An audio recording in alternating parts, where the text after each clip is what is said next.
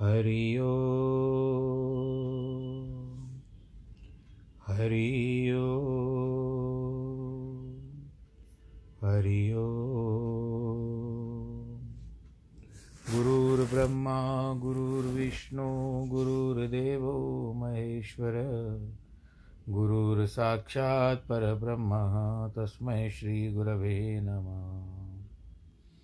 विघ्नेश्वराय वरदाय सुरप्रियाय लम्बोदराय सकलाय जगद्दिताय, नागाननाय श्रुतियज्ञविभूषिताय, गौरीसुताय गणनाथ नमो नमस्ते। नाहं वसामि वैकुण्ठे, योगिनां हृदयेन च, मद्भक्तां यत्र गायन्ति, तत्र तिष्ठामि नारद। जिस घर में हो आरती, चरण कमल चितलाय तहाँ हरि वासा करे ज्योत अनंत जगाए। जहाँ भक्त कीर्तन करे, बहे प्रेम दरिया। तहाँ हरि श्रवण करे, सत्यलोक से आए। सब कुछ दीना आपने, भेंट करूँ क्या नाथ? नमस्कार की भेंट लो जोड़ू मैं दोनों हाथ, जोड़ू मैं दोनों हाथ, जोड़ू मैं दोनों हाथ। शान्ताकारं भुजगशयनं पद्मनाभं सुरेशं, विश्वाधारं गगनसदृशं, मेघवर्णं शुभाङ्गं, लक्ष्मीकान्तं कमलनयनं योगिवृधानगम्यं वंदे विष्णुं भवभयहरं सर्वलोकैकनाथं। मङ्गलं भगवान् विष्णु, मङ्गलं गरुडध्वज, मङ्गलं पुण्डरीकाक्ष मङ्गलायस्तनो हरि। सर्वमङ्गलमाङ्गल्ये शिवे सर्वार्थसाधिके, शरण्ये त्र्यम्बके गौरी। नारायणी नमोऽस्तु ते, नारायणी नमोऽस्तु ते। नारायणी नमोऽस्तु ते। श्रीराम जय राम, जय जय राम। श्रीराम जय राम, जय जय राम। श्रीराम जय राम। जय जय राम। श्री राम जय राम। जय जय राम। श्री राम जय राम। जय जय राम। रघुपति राघव राजा राम, पतित पावन सीताराम। जय रघुनंदन, जय सिया राम जानकी वल्लभ सीताराम। पूर्ण कर दो सबके काम। जय रघुनंदन, जय सिया राम बोलो सियावर रामचंद्र की जय। प्रिय भक्तजनों प्रभु के रामचंद्र जी के चरण कमलों में प्रणाम करते हुए आज के कथा प्रसंग को आगे बढ़ाते हैं। कल के प्रसंग में आप लोगों ने जिस तरह से सुना कि माता सीता ने अपनी छाया को पृथ्वी पर रखा और स्वयं चली गई, वास्तविक सीता। उसके बाद जो छाया थी माया, माता की सीता, उन्होंने कहा कि मैं सब अपना ऋषि मुनियों को देना चाहती हूँ, जो भी पहनावे है। तो प्रभु ने भी कहा कि जो तुम्हारे मनोरथ सब अवश्य कर लो। उसके बाद कहते हैं कि होत प्रात जब जगत पति, जागे रमा निवास, याचक जन गावत मुदित लख मुख कंज प्रकाश, सियावर रामचंद्र की जय। प्रातःकाल होते जब जगतपति लक्ष्मी निवास जागे तब रघुनाथ जी के मुख कमल का प्रकाश देखकर याचक गण बहुत खुश हो भरत, लक्ष्मण, शत्रुघ्न, प्रभु श्री रामचंद्र थे, वहाँ आए। उन्होंने पृथ्वी पर सर धर करके अपने भाई को प्रणाम किया, परंतु रामचंद्र कुछ नहीं कहते।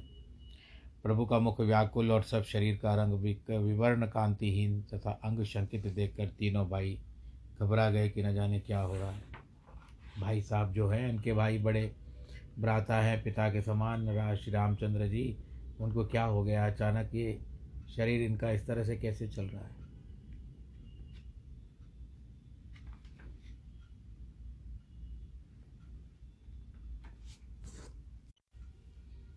श्वास लेकर फिर समय विचार कर रामचंद्र जी मनोहर गूढ़वाणी बोले, हे भाई, मेरा वचन हृदय में धारण करके वन में ले जाओ।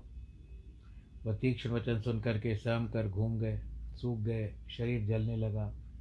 क्रोध में उत्पन्न हो गया, गरुड़ जी सुनो, मन में दुविधा आई कि रामचंद्र जी हँसी करते हैं या सत्य कहते हैं।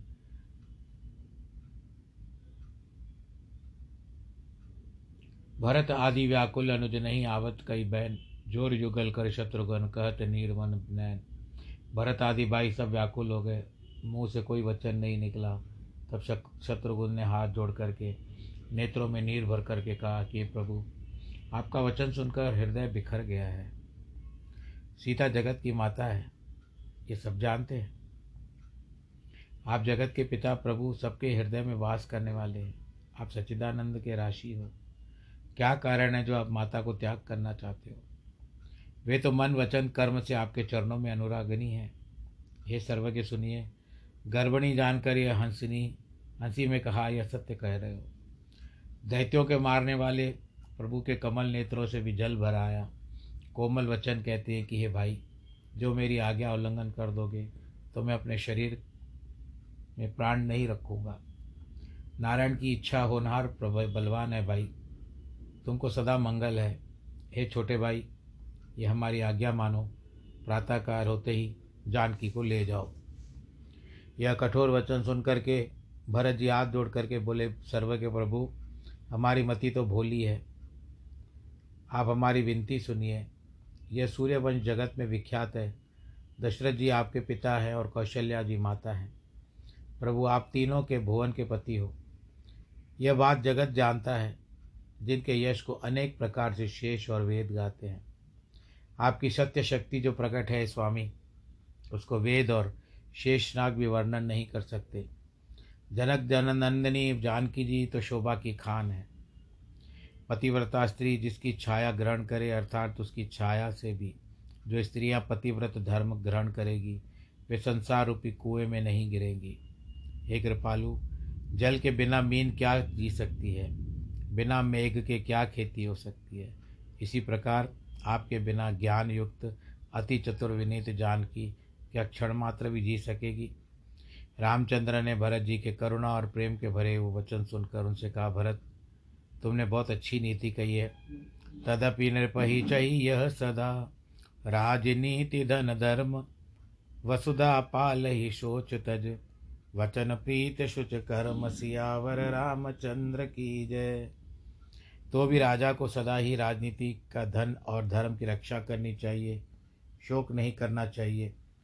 और पृथ्वी पर धर्म का पालन होना चाहिए। यह बात मैं तुमसे कह रहा हूँ। तब दूत ने जो कुछ कहा था, वह रामचंद्र जी ने सुना करके कहा कि कुल में बड़ा भारी कलंक लगा है। सूर्यवंश में अनेक राजा हुए एक से एक बड़े हुए हैं। इस बात को सारा संसार जानता है। रघु, दिलीप, स्वयंभू, मनु, सगर और भगीरथ, जिनकी वेदना वेदनाओं वेदों ने प्रशंसा की है, राजा दशरथ तो सबको सारे जगत में सब लोग जानते हैं। जिन्होंने प्राणों को तो छोड़ दिया, परंतु वचनों को नहीं छोड़ा। उस स्कूल में थोड़ा सा भी कलंक सुनते ही मैं जी तो जीव रह जाए। जानो बड़ी नीच और निशंक है। भरत जी बोले, सर्वज्ञ, सबके पाप दूर करने वाले विदय कुमारी, जानकी तो कलंक रहित है। हे भाई, ब्रह्मा, विष्णु, महेश आदि सब देवताओं ने सुंदर रीति से कहा कि अग्नि में तपाकर आपने भली भांति परीक्षा कर ली है। जो देवता मनुष्य मुनि है, उनसे मैं ऐसा कोई भी नहीं है। ते शठ रौरव रौरव नरक मह कोटि कल्प कर वास, रह कल्प रोग वश भोग नरक निवास। वे मूर्ख रौरव नरक में करोड़ों कल्प तक वास करके और सौ कल्प तक रोगों की दशा में नरक भोगेंगे, जो हमारी माता सीता को ऐसा कहेंगे। क्रोध में नेत्र किए और देखकर भरत जी तो लक्ष्मण जी के पीछे हुए। तब रामचंद्र जी बोले, लक्ष्मण, उठ, हट और सोच छोड़ करके संसार चाहे, भला करे या बुरा। जो आज्ञा छोड़कर जवाब दे ही करोगे तो फिर मेरे न रहने से जन्म भर सोच में बिताओगे।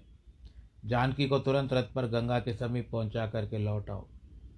बड़े धन, वन, वहाँ जो कोई न हो हे तात वहाँ जानकी को यत्न सहित छोड़ आओ जब प्रभु ने यह कहा, तुम उदास होकर वचनों को मत फेरो। तो लक्ष्मण जी निराश होकर के अपना मरना मन में ठान करके चले। सुंदर विमान में जानकी को बैठाया और बहुत से वस्त्र गहने भी संवा कर रख दिए। श्री रामचंद्र जी की अत्यंत प्यारी जानकी मन में प्रसन्न होकर के चली कि विवरण लखन निहार कर सोच विकल भई बाल, हृदय विचार न कही सकत। मणि बिन व्याकुल व्याल सियावर रामचंद्र की जय। जानकी लक्ष्मण जी को उदास देख करके सोच में ऐसी व्याकुल हुई, जैसे मणि बिना सर्प होता है। हृदय में ही विचारती है, कह नहीं सकती। गंगा जी से उत्तर सुंदर विमान के घने वन में देख करके बहुत भयभीत हो गई। और ऐसे में अनेक कारण पूछ देख करके जानकी पूछती है, यहाँ मुनियों के धाम तो नहीं दिखते हैं, स्वामी। हे छोटे भाई, हे हे मेरे स्वामी के छोटे भाई, तुम कहाँ जाते हो? पशु, पक्षी, हिरण, शेर, सर्प, हाथी। यहाँ तो वो सब फिरते हुए दिखाई दे रहे हैं। न कोई मुनि ही आता दिखाई मिल, देखता है। इसको देखकर तो मेरे शरीर से जिस तरह से प्राण निकल रहे हैं। सीता जी को व्याकुल देखकर मन में लक्ष्मण जी कहने लगे, ब्रह्मा, विष्णु, महेश, आपने यह क्या किया? मूर्छित होकर बेकरार और रथ से पृथ्वी पर गिरने लगे, फिर संभल गए। सीता जी को देख करके मन में धीरज किया, कहने लगे, प्यास के मारे प्राण निकलने चाहते धरणी सुता व्याकुल निरक प्राण कंठगत जान। तजत चहत तन शेष तब, दिक दिक जीवन मान। लक्ष्मण जी के प्राणों पर संकट बनाया देख करके जान की व्याकुल हो गई। लक्ष्मण के शरीर को त्याग करना चाहते मेरे जीवन को निर्धरक धिकार है। लक्ष्मण जी को देख करके सीता को तो जैसे मूर्छा आ गई। तब उसी समय सुंदर आकाशवाणी हुई, सुनो लक्ष्मण, जानकी को त्याग करके चले जाओ। यह भाग्यवती जनक कुमारी जीती रहेगी। आकाशवाणी की बात सुन करके लक्ष्मण को धीरज हुआ, हाथ जोड़ करके प्रदक्षिणा की और रथ लेकर जानकी के चरणों में नमस्कार करके अयोध्या चले। परंतु मन में बड़ा दुख हुआ तब जानकी जी को जैसे जानकी मूर्छा से जागी, चारों ओर देखने लगी, खाली। न रथ लक्ष्मण नहीं, घोड़े नहीं, रथ नहीं। जानकी कहने लगी, इन प्राणों से पहले दुख रह सक, सह सका है। इसी कारण इस दुख पर भी निकलना नहीं चाहते, फिर वही दुख सहना चाहते जानकी जी वन में अनेक प्रकार से विलाप कर रही थी। उसी समय वन में विचरते हुए वाल्मीकि जी आए। ज्ञानी वाल्मीकि जी ने कहा, पुत्री अपने मन में जाने का सब चरित्र बखान करके कहो, कि मुनि पुत्री मैं जान के जनक की राम प्रिया जग जान। त्यागन हे तु न जान कछु, विधिगत अति बलवान सियावर रामचंद्र की जय। हे मुनिराज, मैं जनक की कन्या हूँ, रामचंद्र की पत्नी हूँ। इस बात को जगत जानता है, परंतु मैं अपने त्यागने की बात नहीं जानती कि विदाता ने कौन सी चाल चली है। देवर लक्ष्मण मुझे यहाँ पर छोड़ के गए। हैं तब मुनिवर ने ध्यानस्थ होकर के कारण जान लिया। वाल्मीकि कहते, पुत्री, सुनो, मिथिला के पति जनक जी, तुम्हारे पिता हमारे भक्त और शिष्य हैं। हे सुकुमारी, हे कुमारी, मन के में सब कोई चिंता को छोड़ दो। अंत में तुम्हारा मंगल होगा। श्री रामचंद्र जी मिलेंगे। वाल्मीकि जी की, जानकी के आदर से अपनी पर्णशाला में ले आए और मजन करके फिर सब गति जान ली। मुनि ने जानकी को अनेक प्रकार से धीरज दिया। अब जानकी जी ने गंगा जी में स्नान किया और श्री रामचंद्र जी को स्मरण कर उनकी मूर्ति हृदय में धारण की। तब मुनि ने आशीर्वाद दिया और फल दिए। वो जानकी ने खाए। मुनीश्वर अनेक प्रकार की कथा कहते हैं। जानकी पक्षियों के सहज श्रवण करती है। अनेक प्रकार से मन में ज्ञान दृढ़ लिया। अब लक्ष्मण जी अयोध्यापुरी आए तो सुनिए। आयल आए जो लक्ष्मण त्याग सीत ही विकल निज आश्रम गए। बहु बांति रोदन मातु सन कह सिय दारुण दुख दहे। सुन सहम मूर्छित मातु वाणी विकल जिम मण गए। तिम मातु विलपत जान व्याकुल कौशल ही दुख वश भये।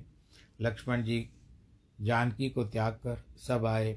तब व्याकुल होते हुए अपने मंदिर में गए और अनेक प्रकार से माताओं के सामने रोने लगे। जानकी को बड़ा कष्ट दिया। माता लक्ष्मण की वाणी सुन करके ऐसे सम करके मूर्छित हो गई, किसी जिस तरह से सांप की मणि निकल जाती है सर से। व्याकुल हो जाता है। माताओं से इस प्रकार की व्याकुल और रोती देख करके सब अयोध्या में अथवा उनके स्वामी को दुख हुआ। माता बहुत बांधती रोती हुई कहती है, अरे, इस दारुण आपदा को कौन कह सकता है? इस प्रकार कुलाल सुनकर रामचंद्र जी लक्ष्मण को संग लेकर अपने मंदिर में आए। जब माताओं को अपने ब्रह्म ज्ञान लेकर देकर समझा दिया, तब उनके हृदय के किवाड़ खुल गए और कहने लगी, हे स्वामी, हम आपको अपना पुत्र समझकर भूल से ब्रह्मक फंदे में पड़ी थी। हे जगदीश रामचंद्र जी, अब कृपा करके अपनी सुंदर अचल तथा परम पवित्र भक्ति दीजिए, जिसको योग मुनि तपस्वी खोजते हैं। माताएँ जो वर चाहा, वही करुणा सागर ने उनको दिया और उन सब के अंतकरण को शुद्ध करके आदरपूर्वक योग की अग्नि में शरीर को उन्होंने त्याग दिया। योग अग्नि तन भस्म कर सकल गई पतिधाम भरत शत्रुघ्न लक्ष्मण शोक भवन श्री राम सियावर रामचंद्र की जय। योगाग्नि में शरीर भस्म करके सब पति को लोक, पति के लोक को चली गई। भरत शत्रुघ्न लक्ष्मण और श्री रामचंद्र जी को शोक हुआ। जैसा वेद में लिखा है कि प्रभु ने अपने सब कर्म यथावित किए। गुरु ने भगवान के आदर पूर्वक करवाए। फिर अनेक प्रकार से दान भी दिए। ऐसा जगत में कौन है? जिसका कोई वर्णन कर सके। धेनु, यानी गाय, वस्त्र, मणि, सोना, हीरा, घोड़ा सब इत्यादि। फिर परलोक के लिए धन और स्थान देकर ब्राह्मणों को तृप्त कर दिया। मांगने वाले को फिर लेने की इच्छा ही नहीं रही। मानो कंगाल भी कुबेर हो गए। ब्राह्मण वेद पढ़ाकर आशीर्वाद देने लगे। अयोध्यापति बहुत काल तक जिए ऐसा आशीर्वाद दिया। ब्राह्मण और याचक सब कोई अपने घर को चले गए। रामचंद्र जी भी अनेक प्रकार से सुख मिलता है। इस प्रकार से इस ब्राह्मण को मठाधिपति रूप दंड दिया, तब शूद्र तपस्वी को दंड दे, ब्राह्मण पुत्र जिलाया और माताओं को भी सुर पहुँच पहुँचा दिया। करो अक्षय मख एक मुन, अश्वमेध जग जान, कलश सकल संताप हर, जगत परम सुखदान सियावर, रामचंद्र की जय। फिर एक समय श्री रामचंद्र जी ने विचार किया कि अब एक अक्षय और जगत विख्यात अश्वमेध यज्ञ करना चाहिए। सब पापों और संतापों को दूर करने का सुख देने वाला है। एक बार रघुनाथ सुखदायक रामचंद्र जी भाई और मंत्रियों सहित गुरु के गृह में आए और गुरु के चरणों में सिर निभा करके दंडवत किया। मुनीश्वर आदर सहित हर्ष से मिले कोमल गा, गीत श्री रामचंद्र जी को देखकर गुरु जी ने कुशल पूछी तब रघुनाथ जी बोले, आपके चरण कमल देख करके सब कुशल है। फिर गुरु के चरणारविंद नमस्कार और ब्राह्मणों को दंडवत कर सिर निभा करके आशीर्वाद पाकर प्रभु बैठे। गुरु जी पुराण और नए इतिहास कहने लगे, जिनको श्री रामचंद्र जी सुन करके बहुत खुश हुए। भाइयों को भी अपार सुख मिला। प्रेम के चिन्ह देख करके मनुष्वर और खुश हुए। सच्चिदानंद सूर्यकुल चंद्रमा श्री रामचंद्र जी दोनों हाथ जोड़ करके बोले, नाथ, आपके चरणारविंद प्रसाद द्वारा सब जगत में मेरी मर्यादा अच्छे प्रकार से हो गई। कि समय समुझ करुणायतन सादर वचन बहोर, प्रभु अंतर्यामी करहु सकल सकल मनोरथ मोर, सियावर रामचंद्र की जय। फिर दया सागर श्री रामचंद्र जी ने अवसर समझकर आदरपूर्वक वचन कहे, हे अंतर्यामी गुरु जी अब एक मेरी मनोकामना और पूर्ण कीजिए। आपकी कृपा से एक से एक उत्तम मैंने जप और यज्ञ किए हैं। हे नाथ, अब सब अयोध्या के वासी अश्वमेध यज्ञ को देखना चाहते हैं। डर के मारे भरत जी आपसे तो कहते नहीं हैं, पर अपना मत मुझसे कहा कहते हैं। जब ऐसी सब कुछ आज्ञा दे तो आपके चरणों में माथा नवा करके करो। ये प्रेम वचन सुनकर के मुनीश्वर बहुत प्रसन्न हुए। कहते हैं, तैयारी करो यज्ञ की। मुनि के वचन सुनकर के भरत, शत्रुघ्न, लक्ष्मण, मंत्रियों समेत प्रसन्न होकर घर को विदा हुए। अनेक प्रकार से गुरु चरणों की सेवा करके भरत जी के संग में बहुत से ब्राह्मण चले। सेवक पुरजन सचिव सब सादर तुरंत बुलाए। हाट बाटपुर द्वार ग्रह, रचौ वितान बनाए। सियावर रामचंद्र की जय। सेवक पुरवासी मंत्री, आदर पूर्वक सबको तुरंत बुला करके आज्ञा दी। कि नगर के बाज़ार, मार्ग द्वार और घरों को सजाओ, स्थान स्थान पर मंडप बनाओ। यह वाणी सुनकर के सब सेवक चले। रानियाँ भी इस समाचार को सुनकर के बहुत प्रसन्न हुई। अनेक प्रकार के यज्ञ मंडप बनाए। उस समय अयोध्या को देखकर ब्रह्मा जी भी चकित हो गए। पूर्वासी लोग रथ, हाथी, घोड़े संवारने लगे। यज्ञ का विधान सुनकर आकाश में नगाड़े बजने लगे। फिर मंत्री ने तुरंत दूतों को बुलाया। उन्होंने जय जी कह करके माथा टेका। उन्होंने उनको आज्ञा दी गई कि वन में मुनीश्वरों को आश्रमों में लाओ, जाओ और सबको न्योता देकर आओ। उधर रामचंद्र जी पूछते पूछने लगे, जो आज्ञा हो सब बता दो। मुनिराज प्रभु के मन की गति जान करके अत्यंत स्नेह से, कोमल वाणी से बोले कि आज ही जनकपुरी दूध भेज दो और जनक जी को समाज सहित यहाँ पर मंगवा लो। हे रघुवंश मणि रामचंद्र जी की सुनिए। सब पुर की जातियाँ भी नेवता दो। वरुण, कुबेर, इंद्र, यम, मुनि, ब्राह्मण जातियों को भी न्योत्या दो। सबको बुलाइए। फिर गुरु जी के साथ श्री रामचंद्र जी अयोध्या में आए। बनाव देख करके बहुत सुख पाया। उसी समय मिथिलापुरी तुरंत दूध चले देश देश के राजा बुलाए गए। कुल के भूषण रूप जामवंत, सुग्रीव, विभीषण, नल, नील द्विविद जहाँ कृपा सागर श्री रामचंद्र थे वहाँ आए, वे वरुण, कुबेर, इंद्र, यमकाल भी आए। देवताओं की स्त्रियाँ विमानों पर बैठ करके बड़ाई करती, गाती, जिसको सुनकर कोमल, कोयल का कंठ भी लजाता है। बहुत सारे मुनीश्वर आए। चंद्रमा, सूर्य, विष्णु, महादेव, ब्रह्मा, सनक, सनंदन, सनातन, सनत कुमार। ये अनादिकाल के सब देवता है विश्वामित्र के संग बहुत सारे सात हज़ार अपनी इच्छा से मुनि आ गए। पराशर भृगु अंगिरा नारद व्यास अगस्त्य या आए यूथप सकल मुनि दे, देवल स देवल सहित पुलस्त सियावर रामचंद्र की जय। मुनियों के यूथप शर्वर पराशर भृगु अंगिरा नारद व्यास अगस्त सब मुनियों के समूह आए। देवल पुलस्त भी आए। यज्ञ का स्थान बहुत शोभायमान देखकर अनेक प्रकार से सुख पाया। मिथिलापुरी जो दूध गए थे, उन्हें देख करके नगरवासियों ने सुख पाया। द्वारपालों ने राजा से सब खबर कही कि अयोध्या से पत्री आई है। सुनते जनक जी एक बार खड़े हो गए। मन से पुलकित होकर नेत्रों में जल छा गया। राजा के मन में जितना आनंद हुआ, उसको सरस्वती भी नहीं बखान कर सकती। शिथिल लंगोकर महाराज दरवाजे पर आए।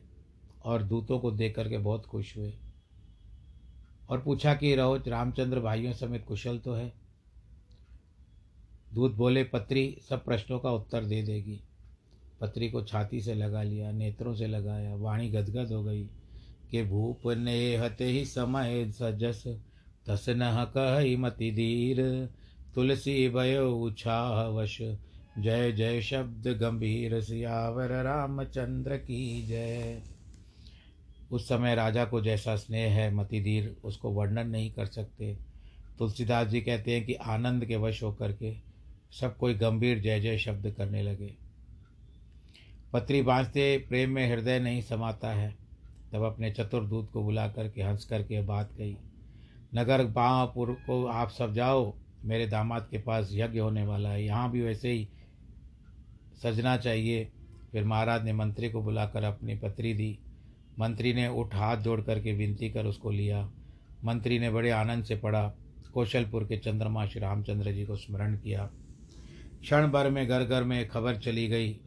सब किसी ने जाकर के और सबके घर में कलश तैयार हो गए, मांगलिक कलश तैयार हो गए। इतना आनंद हुआ कि कोई बखान नहीं कर सकता। आकाश में रहने वाले बहुत से देवता शरीर धारण करके राजा के सुखदायक नगर में आए और राजा से हितकारी वचन कहने लगे। कि कही कही सुर आदर चले, वाहन रुचिर बनाई, ज़ोर युगल कर मुकुट मणि, अस्तुति ही सुहाई सियावर रामचंद्र की जय।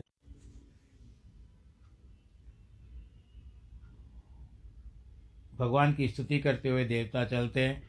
कि सुमेरत चरण श्री राम श्री रघुचंद सीता नायकम, सियहित अनुज समेत सुस्तिर बसहु मम उरलायकम अम्भोज नयन विशाल बाल, कृपाल दशरथ नंदनम। शतकोटि बार उदार शोभा तुल बल मही मंडनम। देवता करुणा के सागर सीतापति रघुवंश के चंद्रमा स्वरूप, श्री रामचंद्र जी के चरणों का ध्यान करके प्रार्थना करते प्रभु, आप सीता और लक्ष्मण सहित हमारे हृदय में निश्चित होकर के वास कीजिए। आपके कमल नेत्र और बड़ा माथा है। दशरथ कुमार कृपा के सागर है। सो करोड़ कामदेव के समान आपकी शोभा है। तर्कस में हाथ बांधे धनुष बाण लिए, कपट के मृग का अहंकार आप तोड़ने वाले हो। कृपा के सागर भक्तों को आनंद देने वाले हो। उन शिवजी के महाराज के हितकारी और खरदूषण आदि दैत्यों को मारने वाले हो। बड़े अदम और काम के वश खरदूषण को मारने वाले हो। पृथ्वी के धारण करने वाले प्रभु रामचंद्र जी आपके गुण व मनोहर लीला जिसके हृदय में बसती है, उसकी महिमा नारद शेष और शारद भी नहीं कह सकते।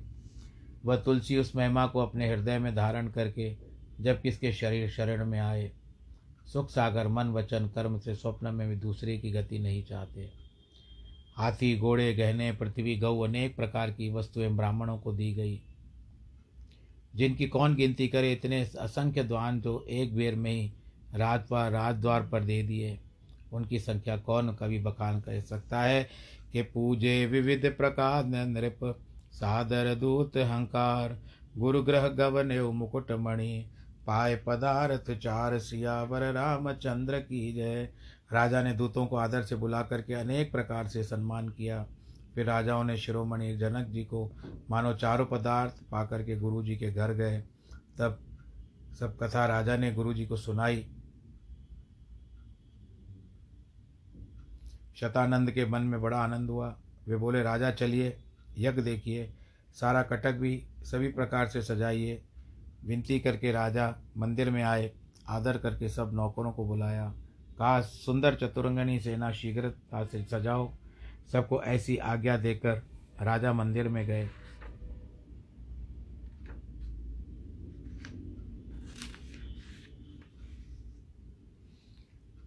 पत्री हाथ में लिए रणिवास में आए। फिर महाराज ने सबको बांझ कर सुनाई। तब रणिवास के लोग प्रसन्न होकर के ब्राह्मणों को बुला करके बहुत दान दिया। बहुत धन और द्रव्य याचकों को दिया, आदर से उन दोनों को दूध को बुलाया। रानी अलग अलग सब बातें पूछती है। रामचंद्र जी के स्वर्ण सुंदर गुणानुवाद सुनती है।